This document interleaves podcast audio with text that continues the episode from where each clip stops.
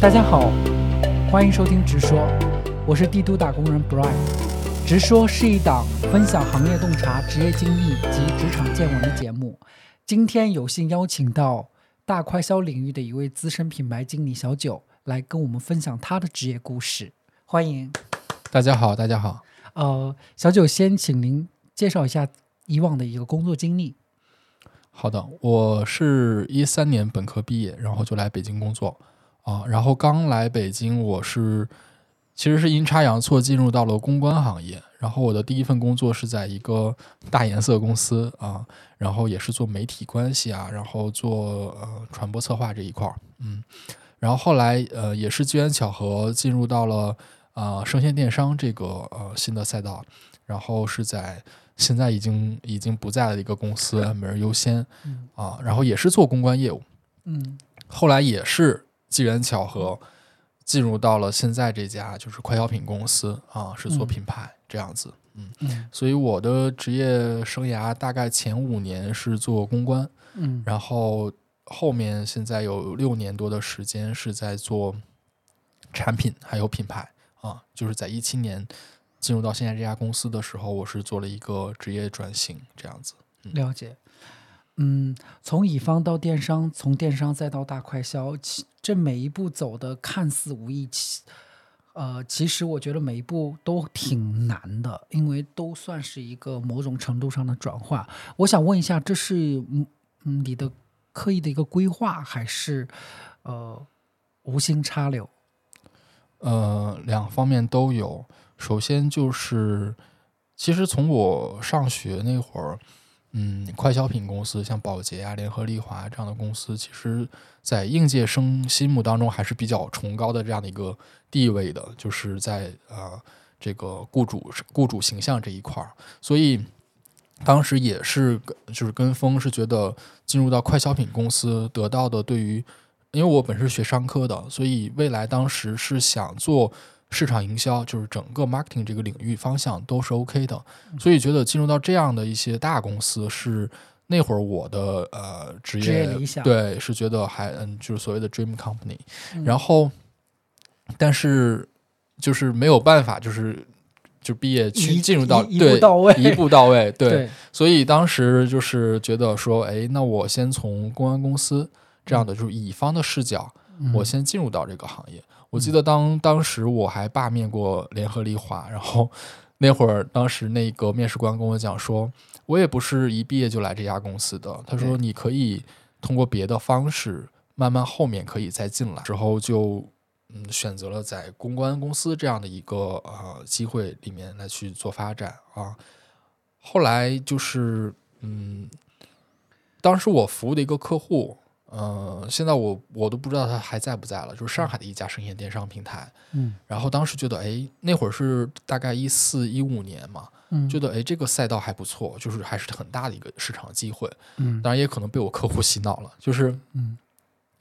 挺好的。然后我正好呢，就是那会儿对接的一个媒体就是虎嗅，然后那边有一个朋友是认识。呃，这个每日优先的创始团队的人，嗯，然后说，哎，你要不要去试一试？正好他们在招公关业务这一块的呃人，对。然后我当时想的是说，既然说，嗯，想往整个就是市场营销这个领域里面发展的话，我觉得去创业型的公司，以及这种有有很大增长潜力的这样的一些行业，对我觉得可能对我的职业发展有是有帮助的。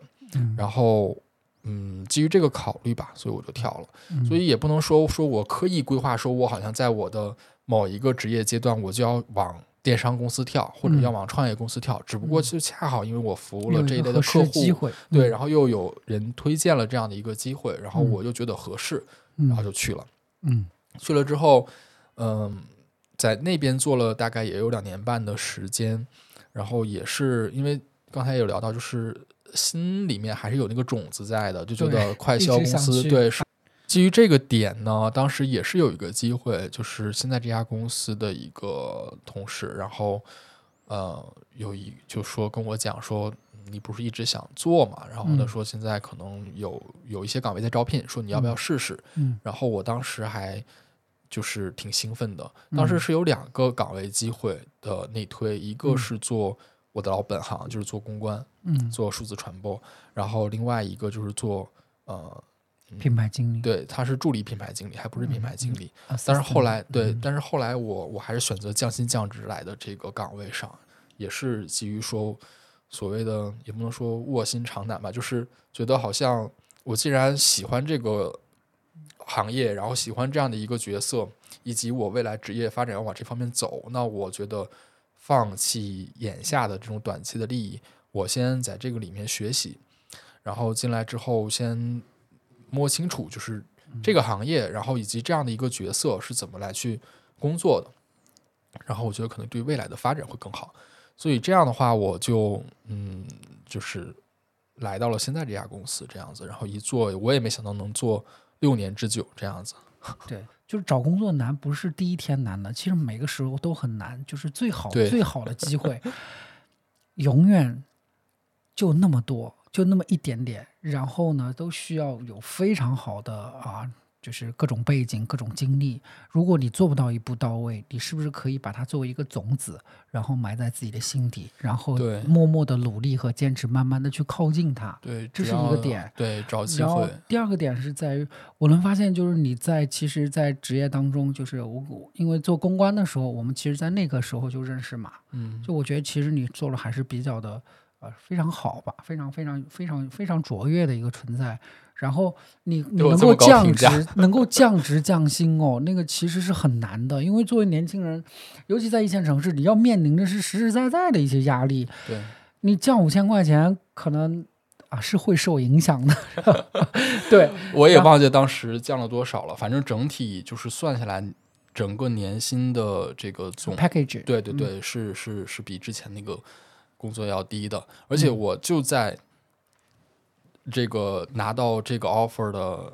这个这个之前，嗯我在每日优先那个老板还说要给我就是涨薪涨薪，然后后来我就很尴尬，那天我们一起出去吃饭吃午饭，就是他带着团队一起吃午饭，嗯然后他就跟我聊说，那个呃，就是跟老板这边谈了，然后说可能这个新一年度这边那个就是涨幅的事情。然后我我印象当中，你那时候在那边已经是 senior manager 的那个角色了，吧对那边我是高级经理，公关嗯高级经理，然后我就觉得说那个。哎呀，老板，就是我。其实我跟我的每一个职场上面的老板、直属领导直属领导关。系都还不错。我印象当中，你跟反正包括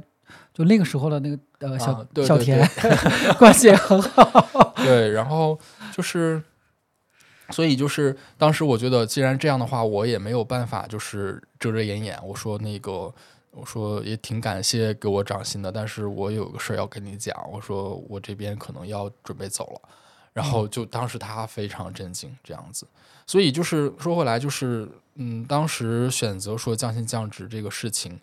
嗯，对于我而言，确实我是纠结了一下子的，因为这里面我面临的选择是说，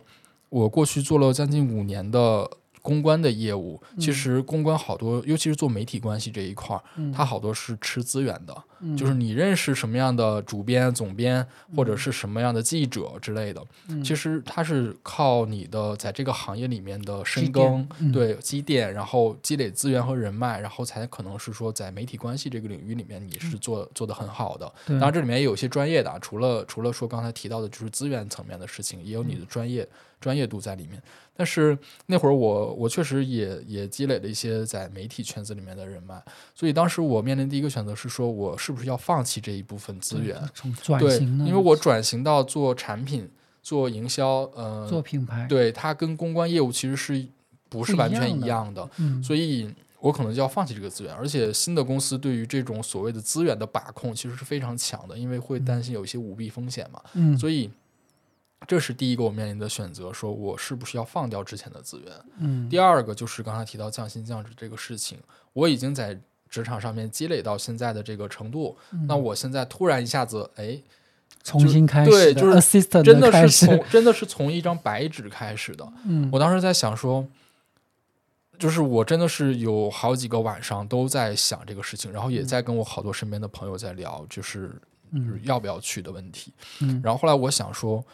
我刚工作五年，我的职业生涯未来还有大几十年，对，所以所以这五年可能相比而言还是一个非常初始阶段的。嗯如果说今天这个机会摆在我面前，我没抓住，或者我、我放弃了，那我说可能再到后年、大后年，我在这个公关行业做了七年、八年甚至更久的时候，我跳槽的机会成本会更高。那个时候我就更不可能愿意放弃，说我手上的资源、我的 title、我的薪水，我可能没有办法完全就是嗯做到一个，就是说我可以去做这样的一个一个决策的。所以我觉得，那既然这样的话，我现在这个档口，我还是能够说，呃，勇于放弃的这样的一个心态在的时候，那我就选择新的这个职业发展路径。否则的话，后面我是没有机会了。所以是当时面临这两个选择啊，嗯然后我就还是决定来了现在这家公司。了解，然后，呃，我我也能感觉出来哦，就是在这个当中还有一个点就在于，其实公关的它的那个整个的天花板还是比较低的。如果你后续不负责业务的话，天花板很低，无论从收入层面还是从，但是如果你做一个快消品的一个市场人或者品牌经理或者营销或者 anyway。它的天花板还是很高的，你可能是直接去 run 一个百亿量级的一个盘子，对，对就是为什么也是选择在快销里面去做这个事情，就是因为他还是感觉像是一个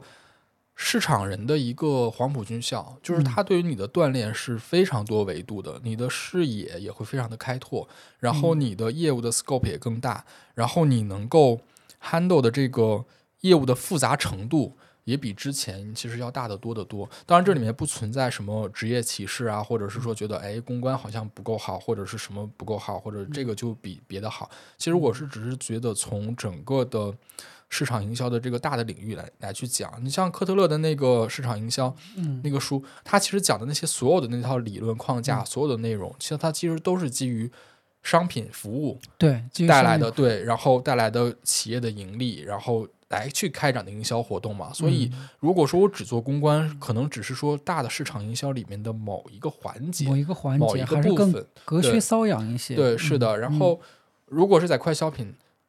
又做产品又做营销，这个产品相当于就是我们讲说孩子是你生的，然后你要嗯负责养。那这嗯种生和养结合在一起的话，其实对于你的锻炼来去讲的话，其实更全面的。这个是我当时为什么也是下定决心能够去做这样的转型，也是觉得对于我未来的职业发展，对啊，你可以把你的。天花板 更往上再顶一下。对，是的，是的，嗯。嗯嗯，既然到这儿，我想问一下，就是呃，想要进入快销公司啊、做品牌经理，需要具备哪些维度的一些能力吧？嗯 OK，嗯，其实你你你这个问题特别像当时我进这家公司面试的时候，当时那个市场的负责人就问我说：“你觉得你为什么能做一个品牌人？”嗯，然后当时我其实对于品牌的理解还是挺肤浅的，我觉得那品牌无非就是你做品牌建设嘛，对吧？嗯然后无非就是比如说你的 VI 呀，然嗯后你的这个呃品牌形象、目标用户啊，然后你做这个品牌的营销和传播呀，嗯，communication 呢、对，就是我，因为我是停留在之前过往的公关的经验来去说啊，品牌是这样的。嗯但是，嗯，后来我加入这家公司之后，嗯，做了到现在六年多的时间，我逐渐感觉到是说，嗯，所谓的品牌人嗯是更复合的，嗯而且，嗯。对于你的能力的要求，绝不仅仅说你是会做一个传播就够的，对，这里面可能涉及到几个维度的嗯能力。第一个就是，首先你要有经营视角，嗯就是为什么现在好多就是这个乙方啊，或者是嗯。说，尤其是我们的一些代理公司在做提案的时候，好多都是陷入到了就是传播视角，或者嗯。是说陷入到了嗯，就是所谓的比较浅的那种说呃信息层面的沟通，嗯。它缺少了就是说背后的一些生意逻辑，嗯。所以这个是嗯，这个可能我觉得是说在做品牌的时候很重要的一点，因为嗯。我们负责做品牌业务的时候是要看我们的生意的情况的，我们嗯。卖的好不好，嗯。卖的不好是因为什么，然后怎么能够卖得更好，嗯。就是所以就是经营的视角、经营的这个意识还是要非常强的，这是第一个。嗯第二个来讲的话，就是一定要脸皮厚，就是就是脸皮厚，心要大，而且就是抗压能力要强。因为刚才讲到，就是说做做品牌，它实际上是嗯很复杂的一件事情。然后像我们又是做实体的，所以它沟通的就是呃所谓的跨度会非常的多。我们要沟通供应链的部分，比如说我们的工厂啊、我们的生产部门啊、设备部门啊、供应部门啊、研发部门啊，就这些是我们要去。在后端上面去做很很多维度的沟通，尤其有一些新的产品，它还要涉及到，对，它还涉及到，比如说内容物的开发呀，然后一些新的包装形式的选择呀，然后甚至还有涉及到知识产权以及法规层面等等。它在光后端的链路的沟通其实就已经很复杂了，然后还有涉及到是说。那这个产品推向市场之后，我们还要涉及到对，就是市场营销领域里面的，比如说做渠道啊，然后可能有这个媒介呀，然后有这个数字营销啊，啊等等，就是还是有很多传播方面的这种配合的部门之间要做沟通，所以它的沟通的复杂度实际上是很高的。所以就是对于你，如果说你。不太敢去面对一些冲突，或者是面对一些这样的沟通上的问题的话，那很很难生存的。我们市场部天天好多人打电话都是在吵架，也不能说带引号的吵架，就是沟通上面其实会遇到非常多的问题。所以如果你是性格上很 soft 的那种人，在在市场部的存活度其实很难。当然就是，嗯，就是。也不是说你一味的强硬，或者说你一味的呃非常 aggressive 就是可以的，就是它实际上是要有这种跨部门协作沟通的这样的一些技巧和这样的一些一些呃能力在的，所以这是第二个我觉得比较重要的，因为这确实是已经深入到我们日常工作。每一项工作里面可能都会涉及到这个问题，而且确实脸皮不能薄，脸皮薄的话，你的工作是推进不了的。对对，你要需要，其实沟通沟通不是说你说出去的那叫沟通，沟通的含义是说，我们在这一盘，在这整个棋盘当中，或者在这个局里面啊，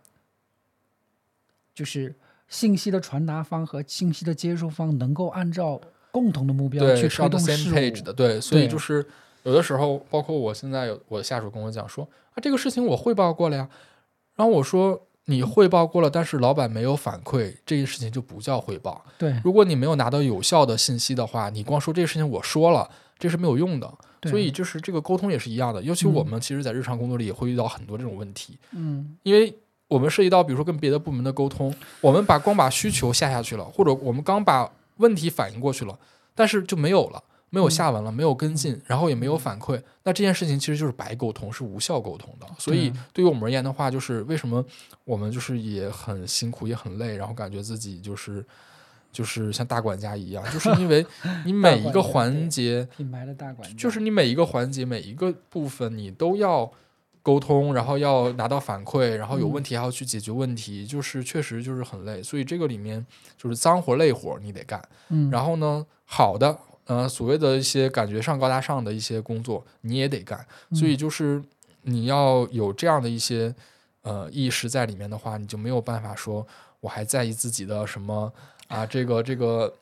什么自尊心啊，或者怎么怎么样，或者是说，哎呀，我这个说的这句话对不对呀，或者怎么样，其实可能没有那么多心思去想这些事情了。所以，当然你的沟通的软技能也是在这个过程当中逐渐锻炼的，因为不同的部门啊。他的立场是不一样的，嗯，他所以沟通的方式也是有不同技巧的。你像如果是合规性的部门，他一定是站在市场合规的角度来去给你反馈意见的。嗯，这个东西如果不符合国标的要求，那你就确实没有办法去做，所以就只能去沟通想解决方案。你一味的跟他去争取说啊，我就一定要怎么怎么样，那实际上可能就会碰壁，就是吃一吃一鼻子灰的。所以，然后但是如果比如说你要跟其他部门的可能，比如说涉及到营销层面的一些沟通的话，那实际上很多的是你怎么能去用就是合理的预算，然后可能做一个相对来讲更更有投入产出这样的一个一个一个营销的案子出来的。而而而这个里面其实是你是可以把自己的想法卖出去的，对。但是在别的部门，可能你光卖自己的想法没有用，因为它可能实现不了，而且它可能是硬伤导致的，所以大概是这样的一个事情，所以就要找折中点，对。了解了解，嗯，对。然后还有就是，我觉得可能是在，因为毕竟做 marketing 嘛，所以就是你在 marketing 的 sense 上面还是要强的。嗯，就是你对于产品的敏锐的触角，对于营销上面的一些捕捉能力，我觉得这个也也是很重要的。对，就是嗯，比如说你作为产品经理嘛，就是我们的是一个复合的身份嘛，就是产品经理，然后跟品牌营销都要做这样的一个角色。那产品的部分的话，实际上你要对消费者有洞察，嗯，你要对于市场环境、竞争环境啊，整个的品类发展的情况是要有洞察的，嗯。啊，然后以及是说，嗯，你怎么更好的去能够利用内部的资源，能够去满足外部市场的这样的环境，不管是应对竞争还是满足消费者需求，所以这一块儿可能是需要，嗯，有一个比较敏锐的触角的，而且这东西做出来之后。也要带动生意的一个发展，它不能说我就做一个小而美的东西，尤其是像在我们现在这样体量的公司，光有小而美可能是不太够的，因为创新也是有成本的。对，然后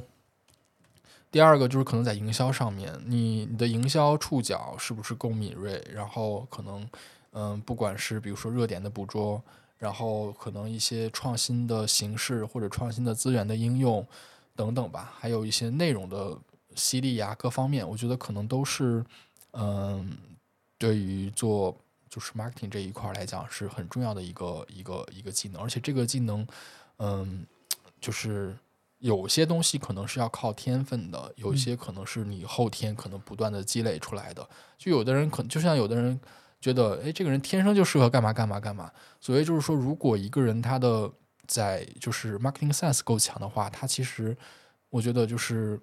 在这个行业里面发展就会好很多，对，是的，嗯，就是显得很灵光。这个人了解。哎，在做这块工作的时候，你们那边其实内外部资源都在你，就是你协调内外部资源，比如说产品开发这一块儿，嗯，可能呃会有产品经理来协助你，但是你可能会在市场角度再去给他找一些。我们就是产品经理，没有产品经理在协助我们。哦，你们直接找研发来？对，是的，我们是直接对接研发部门的。OK，了解，就是其实那其实本身你这几年也补充了一些关于呃那那个品类赛道上的一些对，是的，是的，哦，那 真的还挺好的，比较全面了。然后在关于那个呃，就是营销这一块儿，其实除了玩法之外，还有渠道这一块儿嘛。那这个可能有很有一些三方去协助你的工作对，渠道这一块儿，因为我们有专门做渠道推广的，所以就是呃，就是就是整个我们的营销的部分，实际上是一个。搭配合的，就是我们有自己的呃数字营销的团队，然后有媒介的团队，然后也有我刚才说的就是渠道推广、品牌推广的团队啊，然后包括还有电商的团队，就是他们嗯，就是会我们会整合在一起来去做一个，比如说新品的上市方案，或者是做一个什么样资源的整合营销，或者做一个比如说某一个小的一些什么营销一一些营销资源啊什么的也能做，就是嗯是配合的。但是，但是总的而言，就是你其实是这个品牌的大管家，所有的都，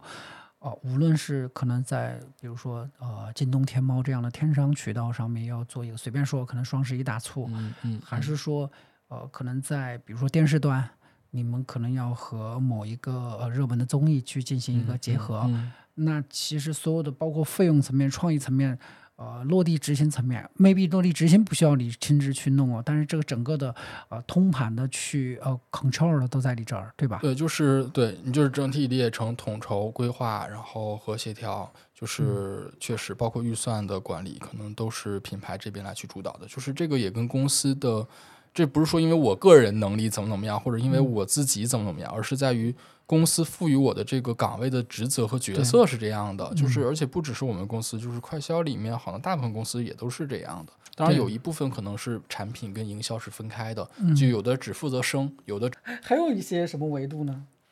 数据层面的是不是需要一些？对，就是因为刚刚提到你的经营意识要强，所以对于生意数据的解读，然后刚才提到 marketing sense，就是你对于消费市场、竞争环境这些数据的解读。啊，和敏锐度也要高。哎，我理解就是说，其实呃，比如说你们自己那边可能分两个维度的数据，一个是呃，它可能是管着未来生意的，呃，就更多的是驱动你，帮你驱动，比如说新产品或者新的呃业务机会的发掘的那个，可能更多的是来自市面上的或者一些三方提供的一些数据。还有一个是销售层面的数据，那可能就是你们内部的 OA 系统，它可能每天都会有一些反馈。那可能大概的一个销售情况，然后呃，它的一个对增长啊，明白明白是。呃我觉这样的吗？得你大体总结的你大体总结的就是差不多，嗯。就是比如说内部数据来讲的话，就是我们的销售数据，嗯。然后来自于我们自己的就是商情系统啊，或者是这种呃就是销售的数据。嗯。然后另外呢，就是我们也会去做调研，比如说有一些关于消费者的啊，我们做一些定量研究。那这里面其实也是，你可以把它理解成其实也是属于内部数据，因为是我们主导来去做的行业研究或者是一些数据研究。那这一部分我们呃就是也算是内部数据吧。然后嗯。第二个部分就是所谓外部数据，一方面就是因为我们的商业模式实际上是通过经销商来去卖货的，嗯所以可能就是呃，这个产品刚才提到的那个内部销售数据，它是我们 sell in 的数据，就是我们把货卖给经销商的数据。但是最终在市场上面，消费者是从商场、超市、便利店，买到的，所以它会还会涉及到外部的这个 POS 数据。嗯那这一部分属于外部数据，嗯然后包括我们的市场占有率啊，我们的增长的外部市场的增长情况啊，份额呀，然后这些都是属于外部数据。还有比如说刚才你提到的有一些新品啊、这样的一些，比如说行业的趋势，它的品类的增长的情况，然后以及比如说它在电商上面的这个呃这个热度各方面，它都属于外部数据。嗯，包括我们也会做一些呃，就是访谈，也会了解到行业的一些专家，然后他们可能也会去聊对于这个行业里面的一些见解，然后有一些信息，然后也有一些数据，这样子，这是属于外部层面的。嗯，了解，也就是说你，呃作为这个品牌大管家，你需要去呃在这么多维度上啊、去进行一个呃融合、拆解、对对分是的析、是的解读，是的。然后我们有专门的部门去做这个东西，嗯。就是我们是市场研究部门嘛，然后有的公司可能就是所谓的消费者洞察部门，或者是市场洞察部门，就是做就是所谓做研究数据研究性的这样的工作的。反正会每个周发周报什么之类的。他们倒没有，就是我们呃周报呃不是周报是月报的，比如说像我们采购的呃这个尼尔森啊或者凯度啊这样的一些这种就是所谓的数据公司，他们会提供这样的行业数据。那这个是以月度为单位可能会呃给到我们的。那还有一些专项的研究，比如说我要进入到一个新品类了，或者是我要做相应的一些产品的这个，比如说我要做概念测试，或者我要做产品的口味口味测试，那这些都要涉及到跟消费者的这样的一个互动，就是从他那边拿到，从消费者层面拿到反馈数据，那这一部分都会由我们的市场研究部门来去做相应的这个规划和呃执行，然后我们最终会拿到一个报告，然后这个报告里面就是具体就是我们某一个研究课题了，比如说我现在研究的是我的产品概念，那我可能也有一些评估标准，包括我的产品概念只有通过了市场调研。得到消费者认可，我才能往下推进下一步。否则，这个产品如果从概念调研阶段就已经没有被消费者买单的情况下，这个产品我们也没有办法推向市场的，因为它一定也不会受市场欢迎。当然，也不代表说通过了这个测试的产品就一定能够获得市场欢迎。这样子，了解，就是其实现在，呃，在当下，我从概念到新品上市，整个的周期是越来越快了。对可能在十年前是一个新品上市要三年，现在可能 maybe 半年，甚至在某些电商渠道或者电商品快牌，反，然后就他们可能是俩对月就上线一个。因为我印象当中，在此前有类似于跟电商品牌合作过，他们嗯感觉十一月开完会的那个，在一月份我就已经看他们电商渠道有在卖了，对，非常就是快。他们有，我觉得这里面涉及到嗯不同业务模式之间的差别。你像比如说你提到电商，或者是像抖快这样的平台，就是嗯，就是他们会怎么来讲呢？他们好多属于贴牌，就是比如嗯说我去有个成熟的品，我直接贴对个牌就行。我现在我比如说我看到现哦在可能这个，比如说在平台上面，我能够看到这个呃不同品类的这个销售数据，或者是他们的热度。那比如说我发现哎，可能螺蛳粉儿现在很火，嗯那我会很快的借助这个风口，然后我就是去找生产螺蛳粉儿的厂家，然后我可能就是创了一个品牌，然后就是贴牌来去做就好了。嗯就是它会很快的去响应，然后去做，而且它其实成本也很低，然后会也很快速的试错。如果说发现哎这个方向不对，然后它能很快的去调整，而且它也没有自己的投入，说我要自己建一个螺蛳粉的生产厂，嗯，就是没有到这个程度。对，那有的公司它的模式实际上是说，它有很大的后端的这个生产体系和供应链体系，嗯。那它是有固定资产投入的，所以就是，而且它反而也会受限于说，呃，你的产品的形态，它也会受限于说你的产品的形态，然后你为什么就是很多传统企业它没有办法很快速的说我就做出反应，对，做出反应，对，嗯。它是因为它其实背后就是船大难掉头，这这个这个是这个是这个问题。你像当时当年百事可乐跟可口可乐竞争的时候，嗯。可口可乐它的生产线就是那个规格，然后玻璃瓶，就是就是那个 那个那个瓶子，就是那个呃，应该是三三零的吧，就是那嗯个规格的瓶子。嗯，然后呢，那个包括玻璃瓶还是塑料瓶，然后还有他们的那个呃，就是一个是它的包装结构，一个是它的灌装容量，其实它基本上是固定的，所以呢，它就是很不灵活。嗯。然后百事可乐就是就是因为因为它的不灵活，百事可乐推出了就是家庭装嘛，大包装、嗯。可以做一点五、一点二五升的这样的产品，然后我打家庭消费、家庭分享这样的一个概念。那可乐实际上就很难快速的去响应说我要。我也要推向市场一个类似的产品，当然那是在那个年代，嗯。现在也有讲究，就是所谓的柔性供应链嘛，就是柔性生产嘛，这样子。所以就是这也是为什么，就是刚才你讲到说，现在可能大部分的公司其实也能够做到很快的响应，就是现在很多知名的这些食品饮料企业，它其实也能够很快的去做出一些市场响应的。它有自己的，比如说代工厂的资源，然后它也可以去寻找贴牌的合作，然后也可以比如说借助，因为如果一旦它的生产线就是比较多元化的时候，它也可以去比较灵活的去应对，就是呃，比如说不同的这种形态的的产品，渠道的对诉求，还有渠道的需求是这样的对。嗯，就是压力这个事情，我刚刚想说的是说，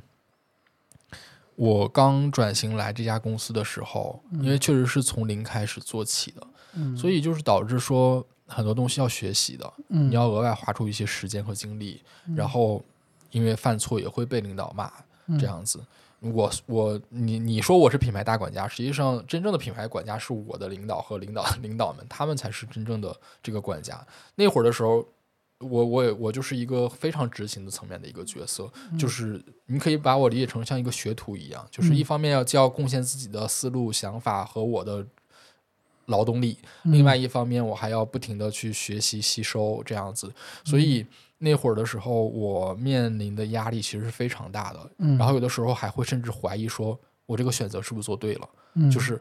我明明在之前的行业觉得我是驾轻就熟，或者是我我是能够，也不能说有话语权吧，至少我觉得是说我我的反馈或者是我的主导的东西，我觉得是我觉得自己还是满意的，但是在这边完全不是这样的，就是且不说。很多工作不是说你一个人说了算，或者说你你做这件事情就一定是对的，它也很复杂，所以就会导致我工作里面不管是出错也好，或者是有一些观点的表达也好啊什么的，可能不一定会得到认可。那这个时候我就会怀疑说我的选择是不是对的，然后就有的时候也压力很大。然后因为这个事情连续两年都在固定的一个时间段就会得湿疹，就是就是因为精神压力啊各方面，就是身体状况就是也出现一些问题。所以我刚才说抗压能力真的是很重要的一点。然后，但是那个阶段咬牙过来了之后，我觉得稍微好一点啊。嗯所以压力这个事情呢，就是就是我之前本来在创业公司就是电商啊做的时候。我还觉得，哎呀，每天应对好多变化，然后就是也有好多压力，然后也节奏很快，各方面。后来我觉得进了一个传统企业，是不是相对来讲会好一点？但实际上发现根本就不是，而且因为事情的复杂程度比此前会，因为此前你只是在可能在整通盘生意上的一个某一个点对着力就行了，手段就就那些，对对吧？可能就两三个控制点，但你现在面对的是一个生意，生意的复杂程度可就不一样，是的它至少是的是的，对吧？对的，是的。然后而且还有一个点就是说，就是我在的行业虽然是传统，我在的公司虽然是一个传统型的企业，但是它在的市场是快速消费品，嗯，所以快速消费品在市场上的反应真的就是很快速的，所以就是会导致说你你也很忙碌不迭，然后嗯就是有很还有很多非常多的突发状况需要你处理。我昨天还在处理一个我们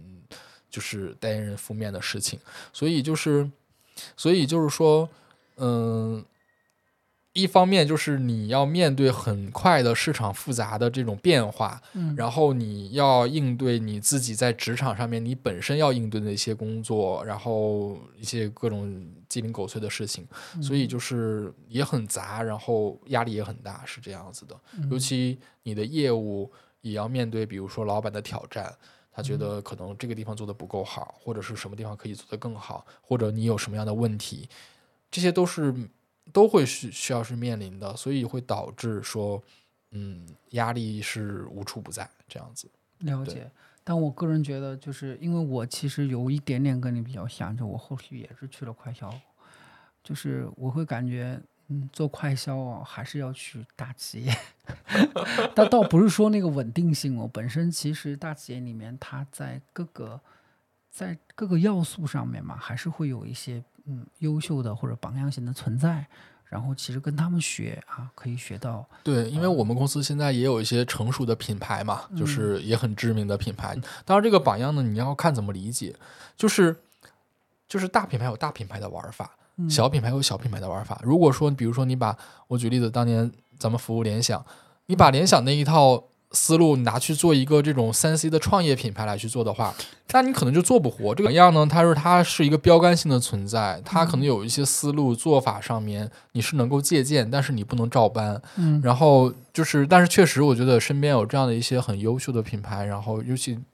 操盘这些品牌的品牌经理们，就是也很成熟，能力也很强。我就是跟他们就是一起共事，或者是一些平时业务上的交流啊，各方面我觉得也能学习到很多。嗯，对对对，是这样的。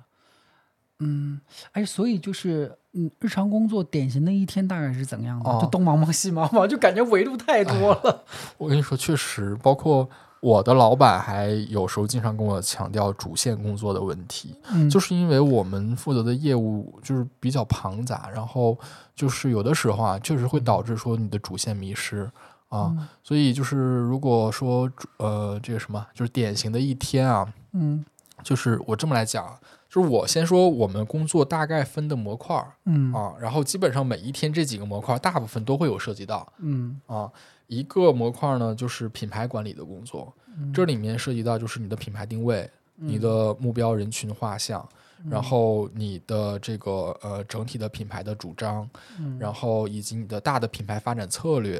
啊，嗯，就是基本上包括你的生意。啊，就是这就是品牌层面、品牌维度上面要要要去管的事情，嗯啊，尤其像比如说，一会儿再给你还原我的一天啊，就是这是品牌，然后第二个部分就是产品工作，那产品工作就是。提到就是你要生要养的问题，是呢，就是我说的产品就是主要在生的部分。生的部分的话，你就涉及到有新品跟老品两个大的维度。老品的话，就是可能过过去已经推向市场的产品，那它在市场上的表现，然后以及它是要做迭代升级。嗯，比如说我可能做个包装活化。或者是内容物的一个升级，比如说我要降糖，或者是说我要，比如说，呃，这个这个，呃，做一些这种配方上的调整之类的。那这些就是属于老品的部分，然后。那新品就是说，我可能会开发，比如说新的口味，或者进入一个全新的呃新的品类啊，或者是做一些什么样的就是呃创新性的产品等等，就是这些属于就是从零到一的一个过程，就是新品的工作。那在新品里面，呃，包括老品升级也可能会涉及啊，就是大概上在产品管理上面，从你的呃市场研究，就是说你。你的整个你进入这个品类里面的市场情况是怎样的？嗯，消费者的这个我们叫 UA，就是呃你的行为和态度是怎样的？就是就所谓的消费者认知和他是怎么就是怎么认知，然后怎么去引用？对对对对对，是这样的。然后还有就是呃我们要做这些基本拿到之后，我们也会去做产品的概念的开发，就是这是一个所谓常规的三段论嘛，就是嗯。这个这个呃，消费者的这个洞察，就是我们看到了什么样的市场机会，从消费者层面我们看到什么样的痛点，嗯，然后我我是通过这个产品的什么样的利益点来去满足消费者的这个这个所谓的痛点的，或者是满足他的需求或者解决他的痛点的。那基于此利益点，我的产品支撑、产品力支撑是什么啊？就是这种常规的这种三段论式的概念。那我们要去做相应的。那概念一旦有的话，其实你就能够跟研发去做很好的沟通。对，就是你想开发一个具有什么功能或者具有什么利益点的产品，然后需要用到什么样的一些宣称的表达。那这些我们就会去跟研发去沟通，然后去来去开发相关的样品啊，然后。样品开发出来之后，我们要去做口味的测试啊，看它是不是受到消费者的欢迎。然后我们还要做包装的设计，比如说，嗯，首先是包装形态的选择，我是用纸包装呢，还是用嗯塑料瓶，就是我们叫 PET，嗯，还是用这个，比如说呃利乐枕。对，就是就是它都是纸包装的形态了，比如说罐啊、枕啊，然后砖啊，就是这样的一些啊包装形态。然后还有可能会有更有一些创新形态的，嗯。然后就是包装形式的选择，然后还有包装设计，就这个包装长啥样啊，什么颜色、什么图案，然后有什么样的设计理念，然后。而且它要在我们整个品牌 VI 的这个框架之下来去进行啊，这是包装。然后再往后走的话，还有涉及到相应的这个这个呃生产供应这样的环节。比如说这个产品，当然这个部分就是它其实同步开展的。比如说我有一个这样的产品概念出来之后，我们现有的工厂是不是有有条件去做这样的产品的生产？如果没有条件，我们还要去做评估论证。然后还要去进行设备的投资。如果现有的工厂能够满足生产，那我可以就是去跟工厂沟通，怎么去来协调这个生产的问题啊？就是大概是涉及到工厂层面的，然后还有涉及到供应层面的，嗯，设备层面的，嗯，就是这些等等吧。就是在产品的管理的部分的工作。那第三个就是到营销的管理的工作。营销的部分呢，就是所谓的养的问题，就是这个孩子生出来了。嗯，或者说，嗯，可能他不一定完全基于是产品的营销，他可能是基于品牌的这样的一个营销活动。那关于营销的这一块儿，所有的就是这个你也是老本行，你也能知道，就是啊，你的不管是做整合营销，还是你做某一个 IP，还是你要做一个什么样的呃，比如说市场推广活动，就是比如说结合我们的一些销售区域去做一些推广活动等等，所有的这些涉及到，比如说你的媒介投资，然后你的数字传播。然后你的地推，或者是说你的渠道推广活动等等，就是你可能是一个整合性质的营销，也有可能是某一个，就是可能只有，比如说偏向线上传播的，有的可能是更偏重于落地执行，就是呃，就是线下执行层面的啊，有不同维度的这样的一些营销活动，那相应的也要做管理，包括我们有的时候会签代言人啊，或者是要签一些什么资源啊，那这些资源方的沟通啊。这个都要去做处理，这是营销部分的。那第四个就是日常管理，这里面就是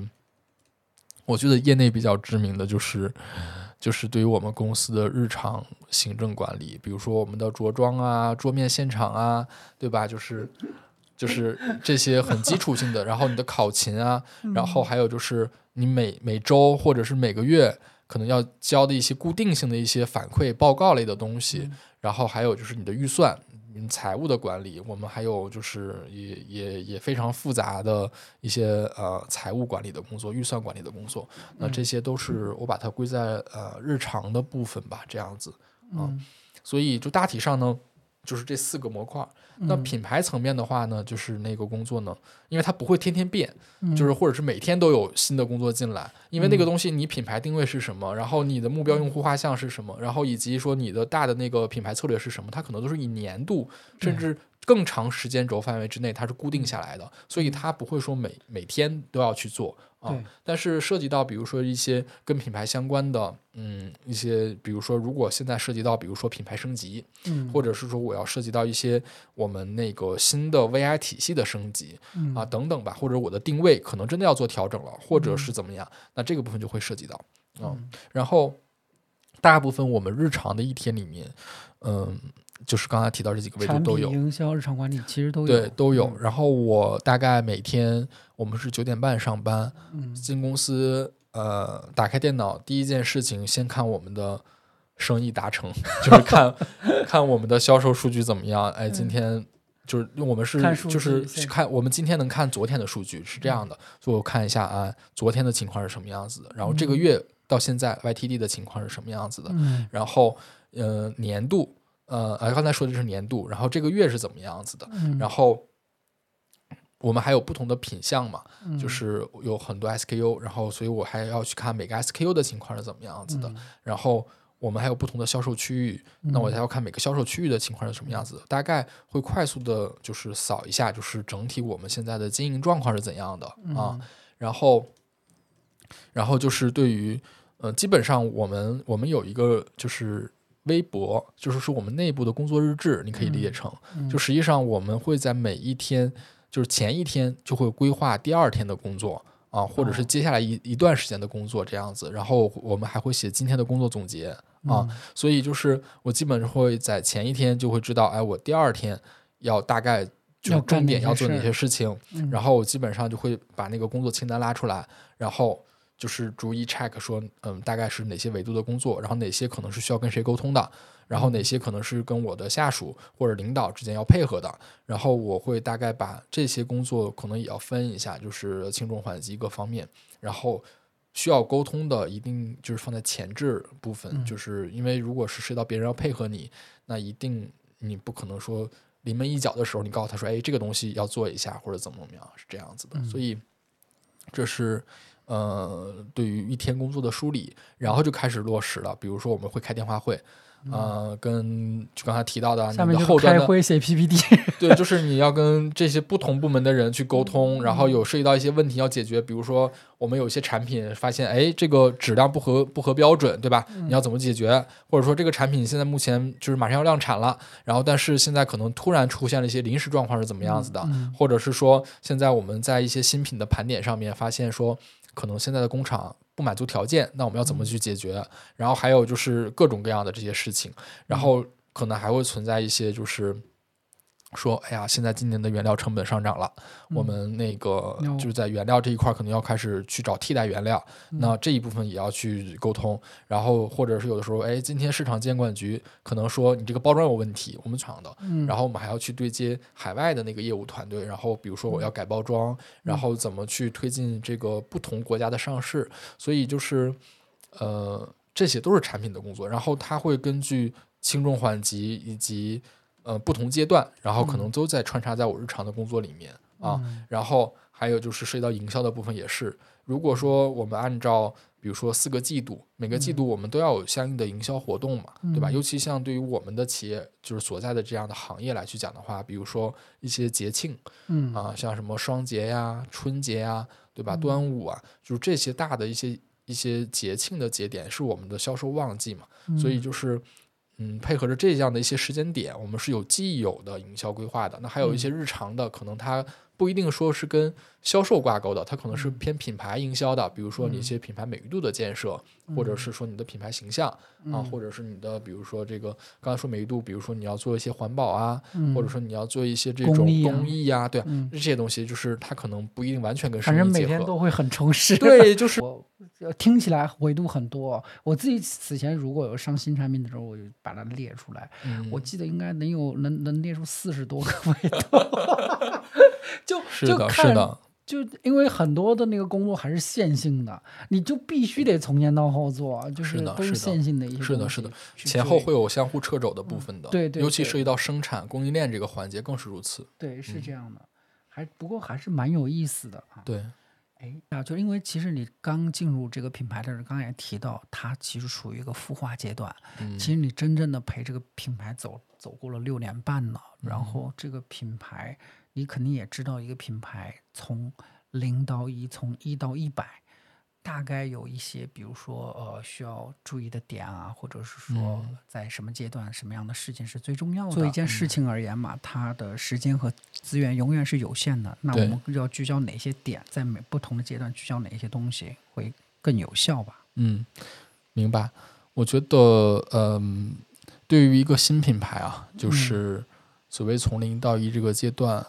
呃，看你是说是一个全新的品牌的建立，还是说是基于一个品牌下全新产品线的建立，我觉得可能会也不太一样啊。嗯当然，这里面会有一些共同之处。这里面我觉得可能需要注意的一些地方吧，嗯呃，或者是所谓的呃，我理解你想的是说精力和资源聚焦到某些层面是可能关键的哪几件事儿，对吧？嗯所以就是可能第一个来讲的话，呃我觉得是共识比较重要，就是一定要花非常多的时间和精力，能够嗯团队上下啊，嗯，我觉得是基于某一个，不管是一件事儿也好，还是嗯这个业务的方向也好，还是定位也好，还是说嗯就是相关的吧，我觉得是跟嗯。刚才从零到一这个过程里面，我觉得共识是非常重要的。嗯。因为这里面会涉及到是说，因为毕竟是新的业务或者是一个全新的东西出来，就是经常可能会出现一些，比如说摇摆，嗯。就是因为如果尤其是一些所谓的全新的东西出来之后，大家可能都没有经验，就是摸着石头过河的情况下，就是会出现今天我看这个好，明天我看那个好，今天我们这样决策了，后天觉得哎，是不是不太对这个方向？嗯所以我觉得前期在跟上下团队上下，从管理层到我们执行层，就是是要有一个一致性的一个共识的。然后基于这个共识之下，战略定力是非常重要的。就是如果说我锚定了一个方向，就一定是在这个方向下，我要持续的去做耕耘和积累的，嗯而不是说像刚才说的打一枪换一地儿，或者像熊瞎子掰苞米，对吧？掰一穗掉一穗，这种方式可能会导致在前期零到一的过程当中，你既投入了精力，又没有结果的一个一个情况是这样子的。嗯，所以这嗯、这件事对，就是所谓的一个是团队共识和战略定力，我觉得这个是很重要的。嗯你像举个例子啊，就是农夫农夫的那个东方树叶，嗯，你想那个产品出来这么多年之前，其实一直都不温不火，我就是中它饮茶、嗯。即饮茶这样的一个赛道。那会儿实际上无糖这个概念就是没人买单的，嗯。然后但是他们一直就是有战略定力的坚持下来这样的一个品类，嗯。直到现在无糖的风口来了，嗯。他们也借势成就是起飞了这样的一个一个一个产品哦。嗯所以就是说，有的时候可能就是在你前面从零到一的过程，就像你过隧道或者过山洞一样，嗯，你要可能经历一个漫长的，可能你都不知道是不是对的一条路，然后你就得一直这么走。如果说你在一个隧道里面，一会儿往前走，一会儿往回走，一会儿往左走，一会儿往右走，你就是就是你你你是没有办法就是走到终点的，就是嗯走出这个隧道的。嗯。所以就是你只要坚信说你一直在往前走，这个事情是比较重要，而且你要坚定往前走，你懂我的意思吧？就是嗯。你，所以这个是我讲的是说，呃，可能从零到一过程，这个这个这个部分是比较重要的。我觉得你说的这个点特别好，就我自己的感觉哦，就很多其实就是瞎试，把自己试就试是摇摇摆摆，然后各种试错，然后最后就是什么自己试什么没了，对，就是就是嗯，anyway 吧。当然如果最后试错发现，哎，这个不行，或者这个东西不 OK，那也是一个结论。但是呢，你前面投入的精力、资金各方面，可能就是付诸一炬了。啊，嗯对，对，是这样的。然后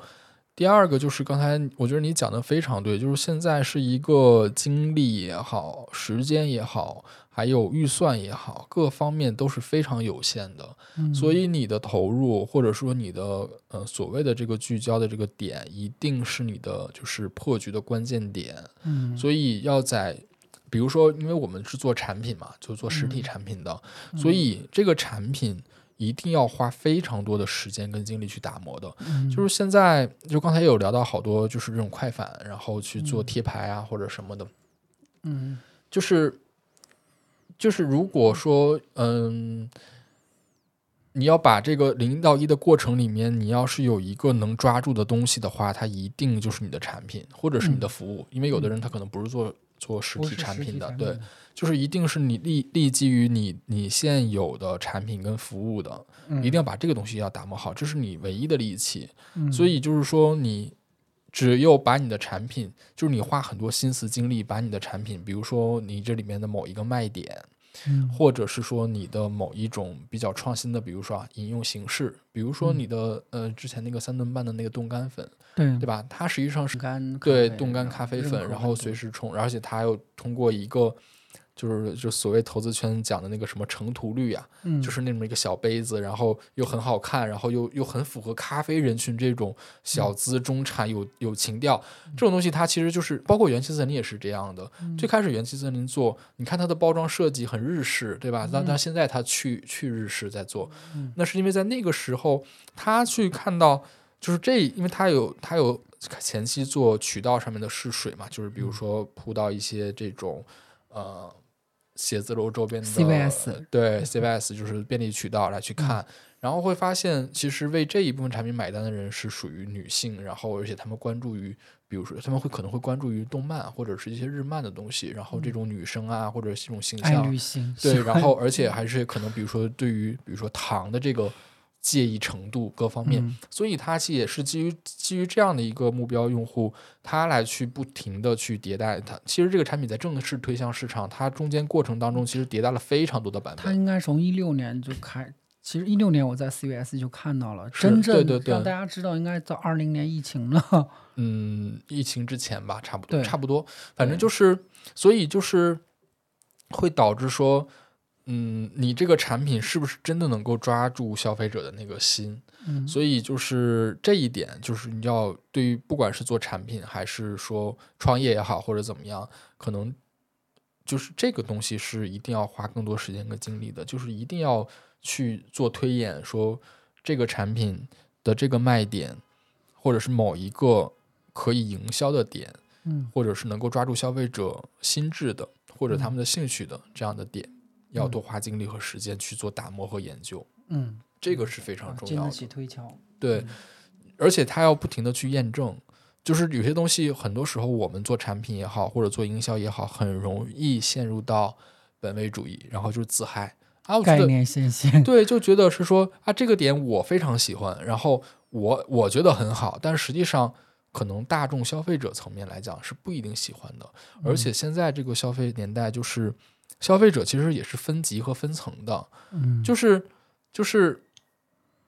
有一部分消费者会为他买单，有一部分消费者可能就不会为他买单。所以你的目标用户到底是谁？然后他到底为什么在买这个产品？嗯，然后为什么又没有持续买这个产品？就是这里面要不停的去挖掘这些关键的信息，然后才能够去迭代好你的产品。啊，这个我觉得是。需要多花时间和精力去研究的，了解对。然后，嗯，第三个我觉得就是，呃，一定要形成一些正向循环。嗯，就是我个人做下来的经验或者是一些经历感受哈，就是如果说急功近利，或者是说想，当然这个也看，比如说有些创创业公司或者创业团队，他就是为了挣快钱。对吧？他就收割一波，对吧？这一波这个火了，我就做这个，然后这个品带起来之后，割一波，然后就是赚点钱就拉倒了，然后就开始换下一个。现在这种公司也很多，有的可能就是想沉淀下来，就是想做自己的品牌、自己的服务、自己的产品。那这个长线的布局来看，可能他的打法和思路也会不一样啊。所以就是，嗯，刚才我想表达的是说。这个正向循环就是一定让你的产品、你的消费者、你的渠道，它是这个整个链路上面是能够形成一个正反馈的。就是因为我们过往的一些经验可能会说，会说，哎，这个因为我们是经销商的模式嘛，会觉得是说，包括元气之前也遇到过这种情况，嗯。嗯，包括一些其他这种食品饮料企业也会遇到这种情况，就是给经销商压货嘛。嗯，就是这个产品可能本身的市场表现并没有非常的好，那它的动销一定是会出现问题的。那但是又为了短期的业绩指标和业呃和业绩压力，那他就会去向经销商压货。嗯，那这种情况就会导致库存的积压，然后要花大量的营销费用，就是促销费用来去把这批产品消耗掉。那你又投入了钱，然后呢？又没有让经销商赚到钱，然后消费者对于这个产品的感知力度也会变得很弱，整个调性就不对了。对，就是就是，所以就它变成了一个恶性循环。就是，所以就是这个点，我觉得是在前期初期很重要的，就是一定要让这个所谓的业务流，或者是说你的整个的这个从产品流向市场整个的这条链路上面，我觉得还是要几个节点上面还是要能够把周转做好。对，就是能够做成一个正向循环。它这个周转还不只是货货的周转，嗯，就比如说你的消费者的口碑，然后你在经销商层面、业务层面的口碑，嗯，然后这个产品本身的。呃，价格体系，嗯，呃，就是它的定价、它的利润，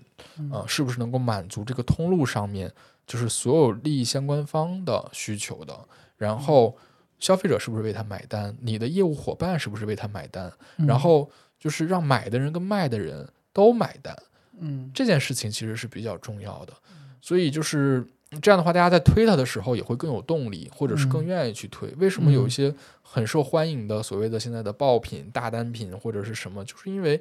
消费市场本身就买单，然后我卖这个产品，我可以更赚钱，那我那我肯定是愿意做这个事情。那如果我做一个就是赔本买卖，那你想作为大家都是生意人，谁愿意做呢？对吧？所以就是所谓的这个